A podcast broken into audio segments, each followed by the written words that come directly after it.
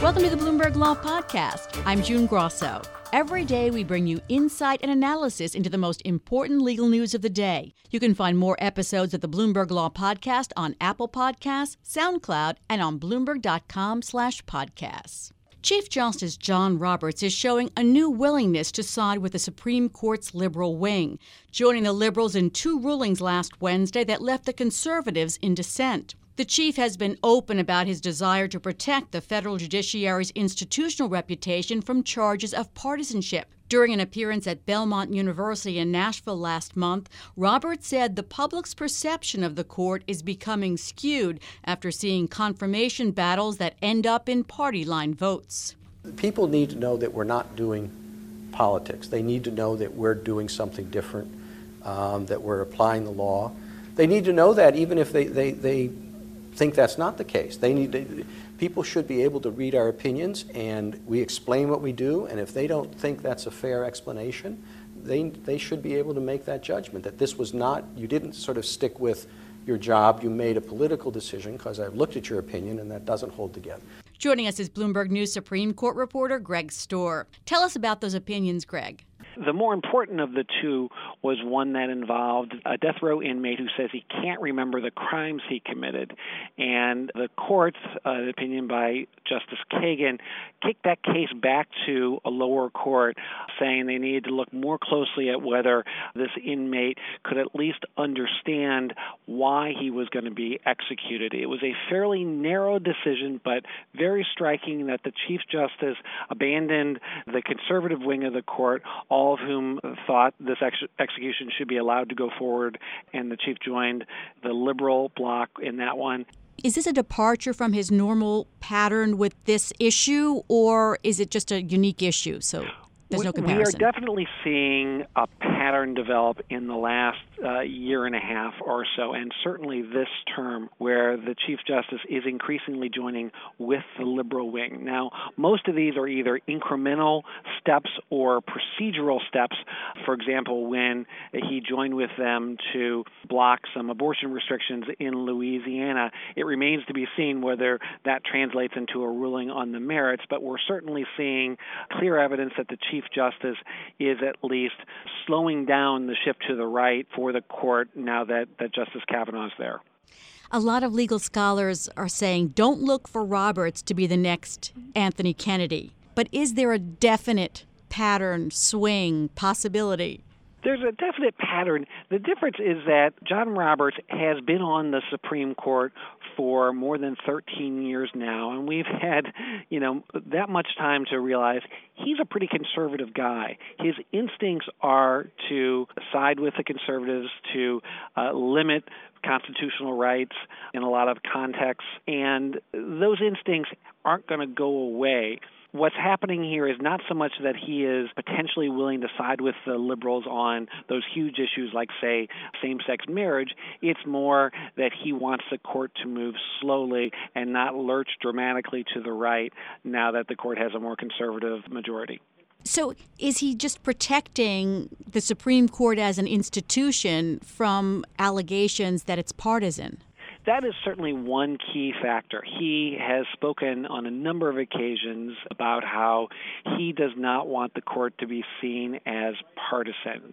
He issued that rather striking statement uh, late last year saying we're not Obama judges or Trump judges, we're just judges who try to do our, our best to interpret and apply the law. As Chief Justice, he sees part of his role as protecting the institutional standing of the court. And in his mind, one way to do that is to keep it from looking like it is shifting just because it has new members. If you think back years, he had these surprises. For example, the Obamacare decision, where he sided with the liberals so that Obamacare could go forward. So he has surprised us before and then gone back to you know his normal positions. Yes, the Obamacare uh, ruling, of course, is is a huge one, and it's one that conservatives point to to say we don't fully trust this guy. But one can also explain that decision as John Roberts thinking this is how I protect the institutional standing of this court.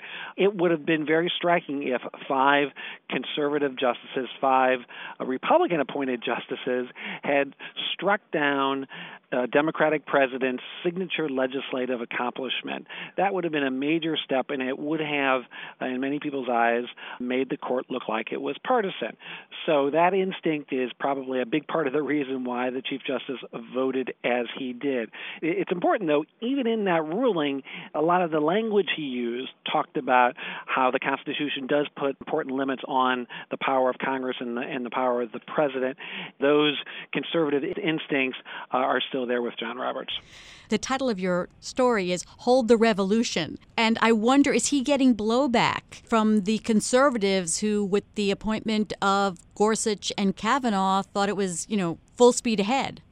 Yeah, I'm not sure it's quite to the point of blowback, but it is certainly to the point that some conservatives are nervous that they are not going to get the kind of court that they had hoped to here. Now, these worries have been there for a while. As I said, since the Obamacare decision, uh, a lot of conservatives haven't fully trusted John Roberts. But that is why, when we start talking about, say, Justice Ruth Bader Ginsburg and you know her health, uh, there's a lot of talk on, on the conservative side, kind of wondering, you know, will she not be able to to stay on the court. There's no evidence of that, but conservatives know that if she were to have to leave the court, that would be the time they could get another justice and really have a reliable conservative majority that they don't yet have with John Roberts. Is the court still ducking or deferring contentious issues as it did when Kavanaugh first joined? They are. Uh, this term looks like it's going to be one where the biggest cases are ones that the court really couldn't avoid taking. Uh, the case involving the citizenship question on the census and a case involving partisan gerrymandering for various reasons. They really had to take those cases. Almost everything else that was somewhat optional, the court has either said, no, we're not going to take it, or they've kept deferring acting so long that if they take it, it'll be next term. So there is a gun case that they'll hear, hear next term. There could be various other things, a case involving whether uh, federal job discrimination law protects people on the basis of sexual orientation. There could be an abortion case, but for the most part, the court has managed to defer all those issues so that they're not dealing with them in Brett Kavanaugh's first term. Well, they are dealing with a church state issue, and last Wednesday there were oral arguments. Why would they take an issue like that at this point if they're avoiding contentious cases? This might have been a case where enough justices thought that the lower court ruling was pretty clearly wrong. So this is a cross that was built as a World War I memorial in Bladensburg, Maryland, and it's now in the middle of an intersection there. And a federal appeals court said that the cross was unconstitutional and might have to be taken down or at least reshaped or moved or something. So the, the court did agree to take that up. And it was interesting at the argument, it didn't seem like there was a massive division among the justices this does not look like it's going to be one of these cases that very sharply divides the court on a 5 4 basis. It may well end up being a narrower decision that can get more than five justices. How so? What would make it a narrow decision? It did seem like the justices were inclined to say that this memorial could stay there, and they might get a couple of the more liberal justices on board with that decision if it's a narrow one. So Justice Stephen Breyer threw out the idea that maybe because this memorial has been there for almost 100 years makes it different from something that, that was just built last week, and the court might eventually say something like old monuments like this can stay, but you can't erect new ones. And then Justice Elena Kagan thought that World War I memorials might be different from other ones because the cross became such a symbol of World War I. The cemeteries in Europe with all the crosses lined up, perhaps that World War I memorial is perceived differently than a cross might be in some other context. Greg, some might say I'm not saying I would say it, but the court has taken up so many of these kinds of cases with different kinds of religious displays. Why haven't they gotten it down to a clear kind of line yet? Well, in part because they disagree. So, if you recall, when, when Justice Sandra Day O'Connor was on the court and she was the swing justice on these issues, she came up with a test that said the key question is whether it would appear to an objective observer that the government is endorsing religion. Well, that was a test that sort of carried the day for the time she was on the court, but now that she's gone, the court may well abandon that test. It might even do it explicitly in this case, and they would have to articulate some sort of different test. So, these are tricky issues, and it matters an awful lot who is the justice deciding them. Uh, that, I think, explains a lot of the variation over the years about how the court has resolved these cases. And speaking of variation, does it seem as if Justice Neil Gorsuch is sort of off by himself with an idea of restricting the ability to even sue over religious displays? I don't know if he's off by himself. The Chief Justice also raised the idea that maybe that's the way to resolve this case is to, to restrict the ability of people to sue. You know, Justice Gorsuch has certainly begun to establish himself as somebody willing to think differently than, than some of his colleagues. That is one way the court could resolve this case is to limit the ability of people to bring lawsuits in the first place. Wouldn't that be a very expansive way to settle this? It could be. It kind of depends on what they say.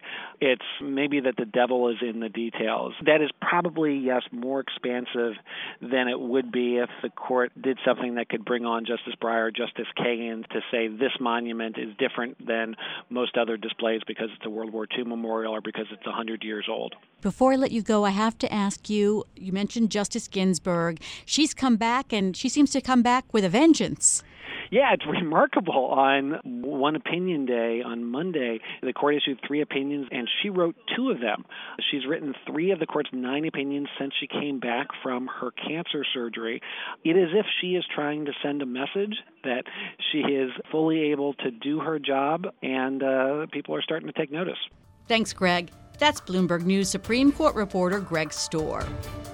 Thanks for listening to the Bloomberg Law Podcast. You can subscribe and listen to the show on Apple Podcasts, SoundCloud, and on Bloomberg.com slash podcast.